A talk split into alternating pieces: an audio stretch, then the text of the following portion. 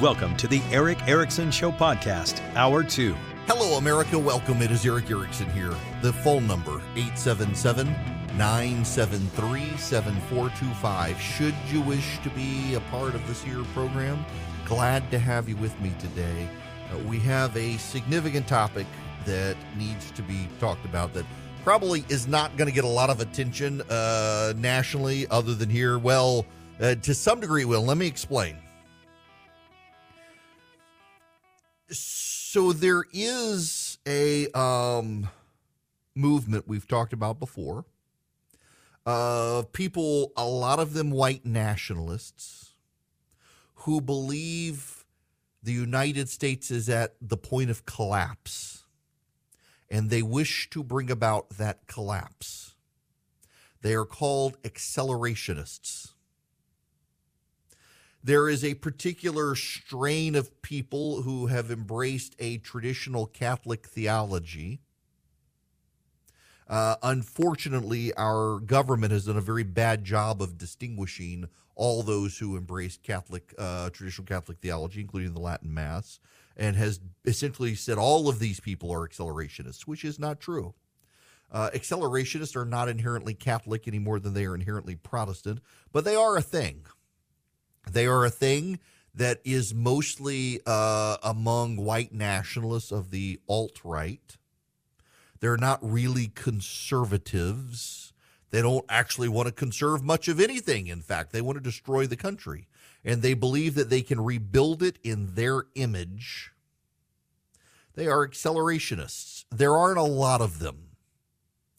I bring up accelerationists because it's hard to separate them from the next topic, in large part because our national media is so invested in uh, the rise of uh, white nationalists in this country. Did you hear about the study federal study that like all the major murders that have happened or whatnot were by white nationalists and uh, some flawed research out there that the left and the media have embraced.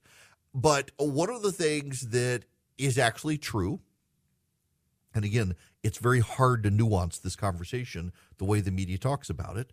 But one of the things that actually is a thing in some segments of the community of the United States is these accelerationists have discovered that it's very easy to take out the power grid.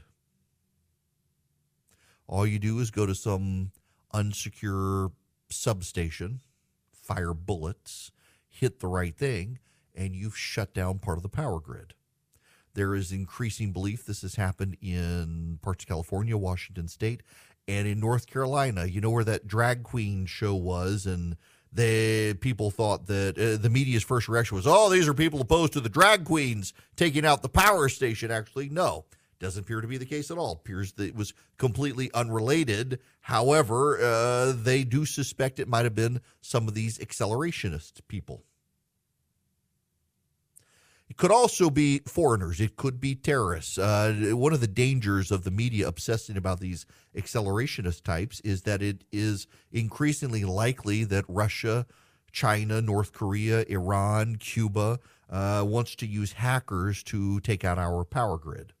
Our power grid uh, needs to be reinforced, and yet American woke policies from the liberal left are actually breaking down our power grid. I bring up the accelerationists because we know that is a problem, although probably not as much a problem as the media wants us to believe, as opposed to hackers and foreign terrorists who know our power grid is vulnerable. But on top of all of that, you got this from the Wall Street Journal. The warnings keep coming that the force fed energy transition to renewable fuels is destabilizing the U.S. electric grid. But is anyone in government paying attention? Another SOS came Friday in an ominous report from PJM Interconnection, one of the nation's largest grid operators. The PJM report forecasts power supply and demand through 2030 across the 13 eastern states in its territory, covering 65 million people. Its top line conclusion fossil fuel power plants are retiring much faster than renewable renewable sources are getting developed, which could lead to energy imbalances. That's a delicate way of saying you can expect shortages and blackouts. PJM typically generates a surplus of power owing to its large fossil fuel fleet, which it exports to neighboring grids in the Midwest and Northeast. When wind power plunged in the Midwest and central states late last week, PJM helped fill the gap between supply and demand and kept the lights on. That's why it's especially worrying that PJM is predicting a large decline in its power reserves as coal and natural gas plants retire. The report forecasts that 40,000 megawatts of power generation, enough to light 30 million households, are at risk of retiring by 2030, representing about 21% of PJM's current generation capacity. Now we can stop there. We have talked about this on this program, you and I. I. When I say we, I don't mean me and the royal we. I mean you and me, because a lot of you pay attention to this issue. I know because I have very smart listeners and you call in and you talk about it. We have known for a while this was coming. South of me, southeast of me, you head down I 16 from Macon, Georgia. You head towards the coast. You get to a road, it's called the Golden Isles Parkway, and it, it goes down as a short non-interstate shortcut. Personally, I think they should turn it into a toll road. But it goes down the state from northwest to southeast. And if you follow it, you come to a massive field where cattle used to be raised, and now there are solar panels. It's the largest solar panel array in the southeast, being built by Georgia Power. It is outside my windows today, very cloudy. The sun is not shining. I don't know how much power that thing could generate today. But there's a demand for power companies to supplement their uh, coal and natural gas plants with renewable energy, solar and wind. Georgia Power is building a nuclear power plant, the only nuclear power plant construction project ongoing in the United States of America when there should be much more it kind of takes an anything and everything to get the power grid going situation uh, with them. Over in Texas, they deregulated to the point, uh, and then overcompensated on wind and solar power that during that ice storm, they didn't have enough coal and natural gas and nuclear power plants to keep the power grid going. And then, of course, there's the California situation. The California situation is going to become the American situation unless policymakers act. Here is the problem we know what's coming. They're the left, when I say they, the left, the left in this country wants to end fossil fuel use. They have chosen to substitute for fossil fuels renewable energy that is dependent on the weather. When the sun doesn't shine and the wind doesn't blow, you get zero power production. A windless night you don't get any renewable energy from wind and solar. You need the nuke plants. You need the coal plants. You need the natural gas plants. And the natural gas and the coal plants are going offline at such a rapid clip around the country. Increasingly, we are dependent on power sources that cannot produce power during certain times of the day on a regular basis. In fact, there are about 12 hours a day that solar panels don't do jack 365 days a year. And yet that's a prevailing uh, pattern. And then I think about that farm in southeast Georgia that is becoming this massive solar array. How many cattle have been taken out that will no longer be grazing in that field? How much of our food supply will be curtailed because of the demand in, in farmland in the United States to put up solar panels? That's one of the other aspects of this that people don't like to talk about is that in a lot of cases, farmers are selling out to these companies to put solar panels on and in closing up their farms, which is reducing the food supply it makes sense to put solar panels in a desert where nothing grows and you don't need water. And it makes no sense to take up productive farmland and turn it into a solar panel array, depriving us of uh, uh, of the farm while also putting solar panels down in an area that gets lots of rain. So there are going to be plenty of times it doesn't work. It doesn't make sense. So much of our power generation in this country and what goes into it and the thought behind it does not make sense unless you understand it is a way to degrade our way of life. And that does seem to be the common thread in so much of what the left proposes when it comes to the environment is to degrade our way of life. We have become too rich. We must become poorer. We have become too uh, consumerist. We have to spend less money. And the way to get us to spend less money is to cause prices to go up and cause incomes to go down we have become too used to luxury. So we need to become used to the darkness. After all, we can't say there's a third world when our power grid functions like the third world. And that seems to be what they want. They want us not to be better than other nations. They want us not to have luxuries other nations don't have. They want us to be like those nations. And instead of bringing those nations up, they've decided to bring us down it's kind of rudimentary socialism and communism in the power grid system. The problem here is that too many of our policy makers on the left aren't willing to acknowledge these things. This is back to the Wall Street Journal. Many states have established ambitious renewable goals, and the Inflation Reduction Act lavishes enormous subsidies on wind, solar, and batteries but the report says the historic rate of completion for renewable projects has been approximately 5%, in part because of permitting challenges. In an optimistic case, the report estimates 21,000 megawatts of wind, solar, and battery storage capacity will be added to the grid by 2030, about half as much as the expected fossil fuel retirements. And there's another problem demand for electric power will increase amid the growth in data centers and the government's push for the electrification of vehicles, heating, and everything else. Loudoun County, Virginia boasts the largest concentration of data centers in the world, the report notes. The report doesn't say this, but the conclusion is clear. The green energy transition is incompatible with a growing economy and improving living standards. Renewables don't provide reliable power 24 hours a day, 365 days a year, and the progressive campaign to shut down coal and gas plants that will uh, that do will invariably result in outages. The left is fine with you living in the dark so long as we save the planet. They're not interested at this point in saving you or improving your life. They're interested in saving the planet. And they've decided we can't do both. And the problem is that so many of the policymakers in Washington in the Biden administration are on the side of the left. And therefore, they're going to continue to degrade our energy capacities in this country. And this, by the way, is an issue for the GOP. This is an issue for whoever is the nominee in 2024. This is a campaign issue for them. They want to restrict your access to gas stoves. By the way, I don't know if you know this or not, but the Biden administration is going for, further with regulations against gas stoves. Never had a problem with gas stoves, and suddenly it's a problem. And then they told us no one was doing anything until they released the the uh, regulations. And now they're like, "Why do you have a problem with this saving your life? You're dying from your gas stove."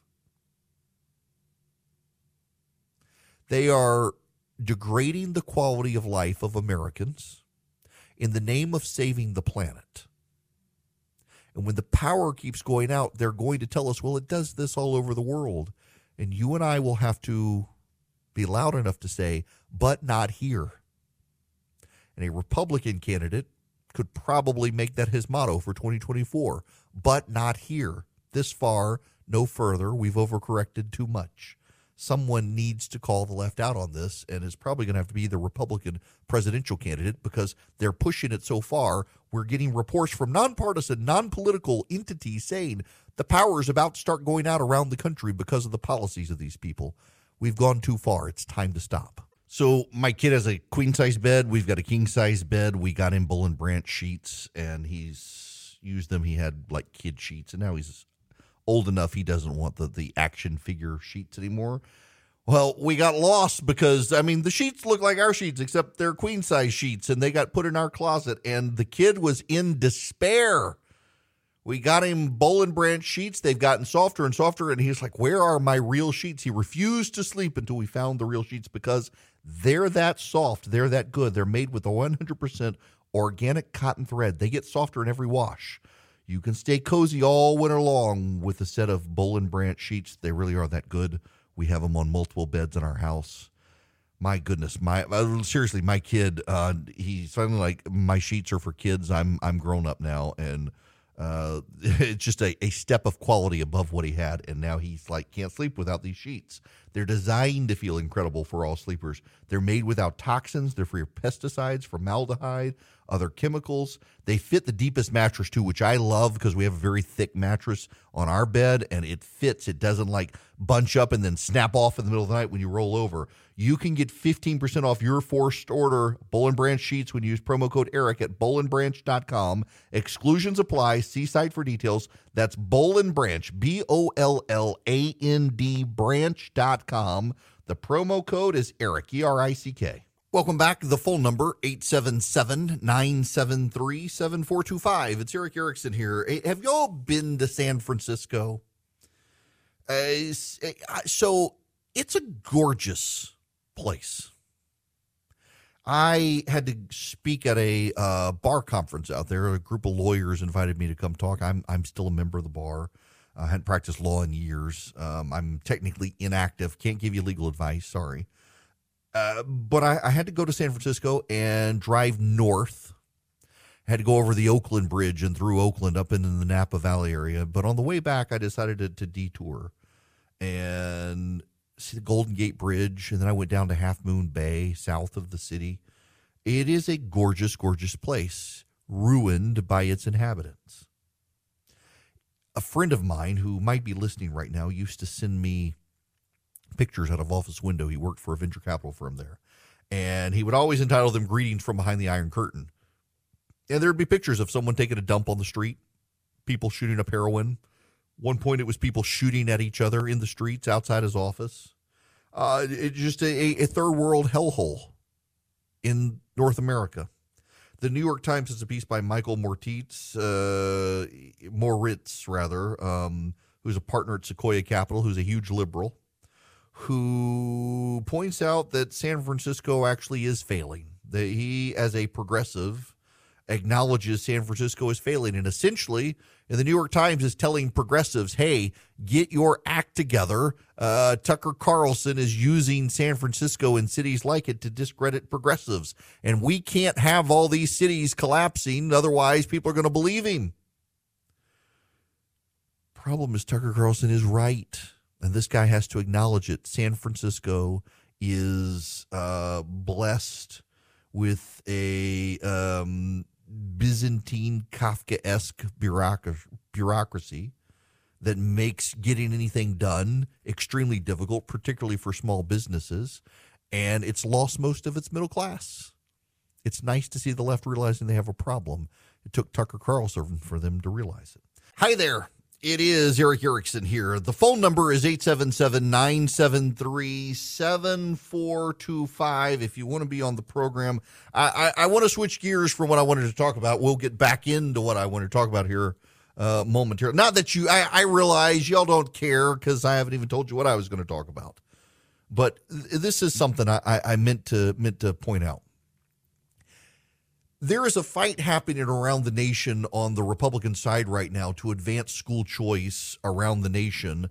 Uh, whether it's it's uh, Georgia, my friend Greg Dolezal in the state senate advancing legislation, or uh, Iowa, Arizona, Texas is considering it, Oklahoma, uh, Louisiana has already embraced it. Uh, Florida is kind of the role model for education choice reform, thanks to of all people Jeb Bush when he was governor in Florida uh, in the early 2000s, kind of was the gold standard. So, one of the reasons Florida has moved to the right is because uh, very typically what happens is progressives in government give an entitlement to people. Republicans try to take it back and they get smacked by voters for trying to take back what uh, the other side has given them. And school choice is an entitlement. It is a conservative entitlement. Republicans say, here, parent, where I'm going to give you money, and you take this money and give it to whichever school you want and send your kid there to get a good education. Democrats in Florida ran against Ron DeSantis saying they were going to roll back that program. And black moms and dads and Hispanic moms and dads voted for Ron DeSantis against Andrew Gillum and expanded the margin of vote in 2022. What was very interesting there, very much like uh, with Brian Kemp in Georgia in 2018, is that in 2018, Kemp and DeSantis were both perceived as Trump guys. And both explicitly ran, got Trump's endorsement. And there was a segment of voters who did not like that. Uh, DeSantis only won by about a thousand votes. Kemp did better than that, but it was very close. And uh, once voters got to see them as their own men, not Trump men, they were able to expand their margins pretty significantly. DeSantis by 20 points, picking up Miami Dade County. You'll recall Mike Lindell, the My Pillow nutter, uh, actually believes that Ron DeSantis winning Miami Dade County and Palm Beach County are, are proof the election in Florida was stolen because Democrats uh, would never vote for DeSantis or some such. It was loony, loony stuff. DeSantis has been a big advocate of expanding Jeb Bush's education reforms in Florida. Uh, Kemp and the Georgia Republicans have not been as supportive of school choice in Georgia. I wish they were more so because as the state has shifted demographically, it continues to be an area where if they embraced real school choice in Georgia, they could lock in a generational shift for the GOP in the state. I, I it just it, it's deeply frustrating to me as a resident of the state of Georgia that our Republican leaders have not been aggressively supporting school choice the way that they could with vouchers. Out of Texas, they're considering it and it just might pass. And so a group there called Pastors for Texas Children has sprung up. What is notable is that they claim, as they do everything, that actually vouchers are racist. Vouchers are racism. Vouchers, they claim, come from the desegregationist era. They were originally called segregation vouchers, they claim. That after Brown versus Board of uh, Education desegregated schools, that uh, white leaders would give children vouchers, white kids, to get them out of public schools and pay for them to go to private schools. That's their claim without evidence. And in some cases, I, I actually do believe it was probably true, but well overstated. What's so notable, however, is that this group, Pastors for Children, has tweeted this. Follow along with me. Pastors for Children in Texas is making this argument. Arguing vouchers benefit poor kids of color is ludicrous vouchers were invented for white kids to escape racial integration. 70 to 80% of applicants in Arizona, Hawaii, New Hampshire already in private schools. Vouchers benefit affluent white kids, period. Let's follow along with this logic. Vouchers were invented for white kids to escape racial integration vouchers would not benefit poor kids of color. So, because poor kids of color have not had the vouchers that benefited white kids, if they were given the vouchers that benefit white kids, they would not have benefit of the vouchers that they don't have now when they were given the vouchers. That that's what they're saying essentially is that if you give a poor child of color, their phrase, poor kids of color, if you give a poor kid of color a school voucher they've never had before, uh, they would argue that they wouldn't benefit from them. Why? Because only white kids have had them in the past. This is an argument. It's just a deeply stupid argument from these people. Time and time again, and Florida is probably the best example of this. Florida is the gold standard for school choice it is the one that other states should adopt. For example, in Florida, if your dad is a police officer, You the state is going to largely help cover the cost of your private school tuition if you want to go to a different if you want to go to private school. It's a it's a system based on formula that based on income that benefits people. It's a it's a fundamentally sound program. It has benefited a number of people, and yet there's so much hesitancy among some Republicans to recognize this as a civil rights issue. There are some very good public schools in America. There are. There are also a lot of bad public schools in America. A lot of the bad public schools in America are in urban areas. And there is a big argument whether those schools are bad because of the social lives of the families that use those schools or because of the schools themselves. I mean, look, I, this is an argument I'm actually very sympathetic to. Just think about it. You've got a kid who comes to school.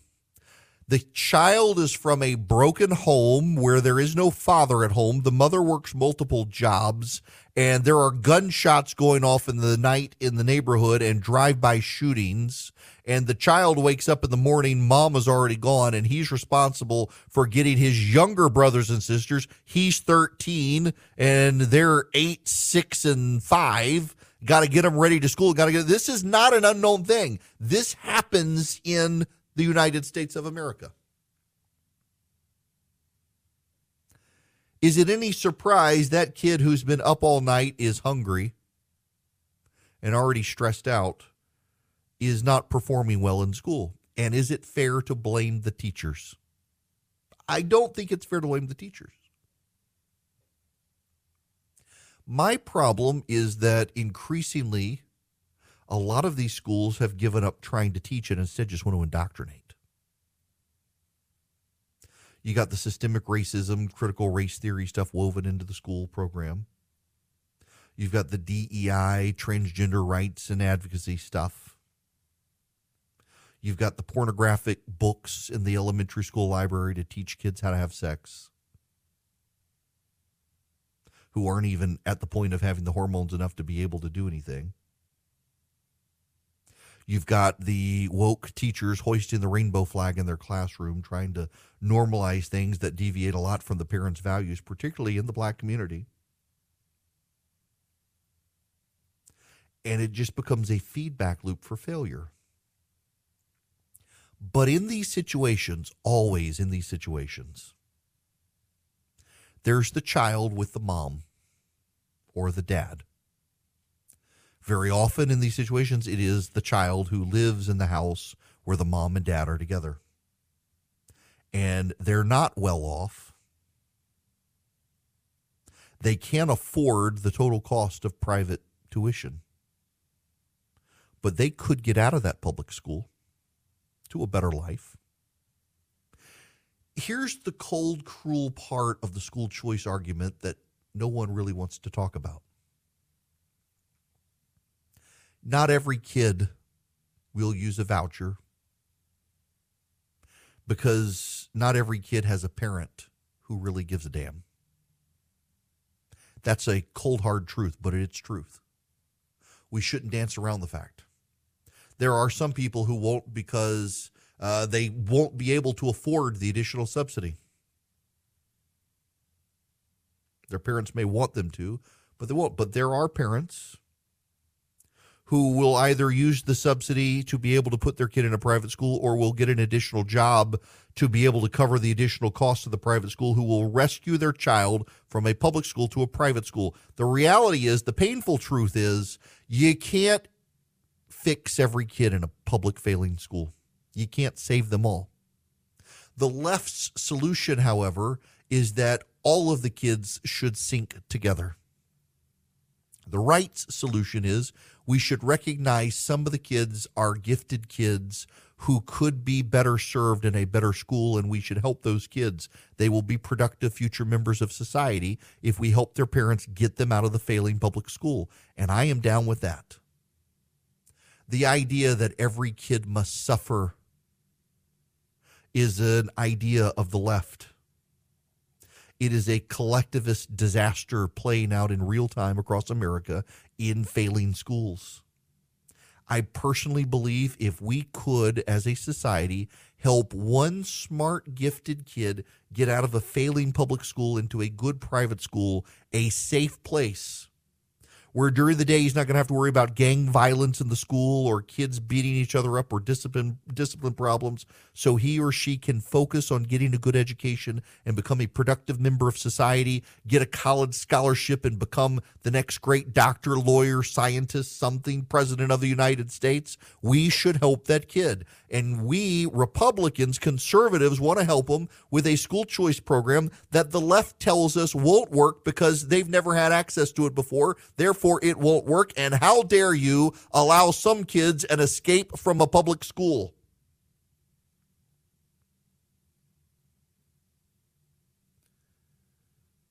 We should allow kids an escape. And it's deeply infuriating to me that the left says, well, they can escape if their parents are wealthy. If their parents are wealthy, we'll allow them out. But if the parents are poor, screw the kids. That's the left's position on school choice. The parents have to be able to afford it. We can't use our tax dollars to help the parents get their kid out of the public school. And that's why I think Republicans should take on this issue in Georgia and elsewhere where they've been hesitant to fight on this issue. That's why I, I commend Texas Republicans for taking up this issue. It is the civil rights issue of our day. Our public school systems are failing, and we are destroying the future of America in these failing schools. We will not be able to rescue all the kids. Some of them don't have parents who even care. But there are some who do care, who do not have the means, and we could give them the means and we could save their kids, and their kids could become productive members of society. And these programs could attract other people to states to take advantage of them to build up healthy, smart, educated workforces of people who rely on Republicans to protect and safeguard their education. And it'll be Republicans who gave them this entitlement that Democrats, so entrapped in teachers' unions, are so against the parents will keep voting Republican to preserve this program and lock in Republican dominance. That's another reason the left fights so hard on this is they know they've seen in Florida and other states just how likely it is Republicans will dominate at the ballot box if Republicans give parents school choice. Republicans, you know what to do. Do you have the courage to do it? That's the big issue. The other big issue is me needing to get you to go to EdenPureDeals.com and get your Eden Pure Thunderstorm 3 pack. If you go, EdenPureDeals.com is the website. You can get the Eden Pure Thunderstorm 3 pack. What is it? It's an air purifier and it's filterless. You don't get a subscription for filters, it has an electrostatic plate that you wipe out on occasion, and it will trap the pollen and the dust, the mildew. In fact, yesterday I noticed a tree was try- well the, the, the tree did its impolite things and covered my car in yellow and it's starting to float. My nose is starting to get stopped up. The eden pure thunderstorm comes out and sucks it all out of the house but where i really use it where it really shines is in odor elimination. I blew cigar smoke into my car. Did not mean to. It happened. My car smelled like a cigar. Fired up the eden pure thunderstorm with a usb cord in the car and guess what it got rid of the smoke odors because it eliminates odors very, very well. Pet odors, litter box odors, smoke odors, musty odors, it wipes them out. You can get three of them one for upstairs, one for downstairs, one for your RV, your travel bag, your basement. EdenPureDeals.com. The discount code on the front page of the website, just my name, Eric, E R I C K. You'll get three of them for less than $200. EdenPureDeals.com, discount code Erick. This hour of the program brought to you by First Liberty Building and Loan. Wherever you are nationwide, First Liberty wants to help your business grow. If you reach out to First Liberty Building and Loan, tell them I sent you, but reach out for your business, not yourself. And for deals $750,000 and more, if you're buying a building, building a building, growing a franchise, buying a franchise, uh, buying out your business partner or the competition, they might be able to help get you to yes. They've been doing this since the early 90s and they make their own decisions. FirstLibertyGA.com. Now, if you are on the phones, I've only, well, I got about slightly over a minute, and I don't want to rush your phone call. So be patient with me. I will start on your phone calls when we come back. Right now, uh, I just got to point out that there is another anti Kamala Harris piece, and it's one that everyone needs to pay attention to. It's from Greg Craig. Do you recognize the name? Well, let me read you how the New York Times, where he's placed his Kamala Harris hit job, uh, it, it describes him. Mr. Craig is a lawyer who served in the White House under President Bill Clinton and was White House counsel for President Barack Obama. Kind of a big deal. And he doesn't want to go after Kamala Harris directly, um, but he kind of has to go after Harris. And what he actually suggests is this opening up the vice presidential nomination would give the Democratic Party a chance to test drive candidates of the future. Who does well in debates? Who does well on the hustings? Who can get voters excited and galvanized? There will be those who see a decision to let Democratic voters pick Mr. Biden's running mate as a betrayal of Ms. Harris. That would be misreading the situation. Certainly, he would be to express his views about various possible running mates. There is nothing disloyal about putting the vice president in a position in which she wins the slot and becomes a more and more proven and battle tested leader. That's it. They want to make the black woman campaign to keep her job. I mean, that's that's the that's the argument here. Let's let the black woman campaign to keep her job. That's not racist at all. I can't believe the New York Times let this run. Um, but there you have it. That that this is the argument. This is yet what the fifth piece in three weeks about how bad Kamala Harris is. Uh, and this one takes the worst framing of all, like make make, make her campaign to keep her job, uh, make make her go through a job performance review in a debate process with the people who want her job. Wow. All right. When we come back, uh, I'll take some phone calls out of the gate, and then we need to talk about the road to 2024 for the GOP. The DeSantis frame, it's starting to like appear with a picture.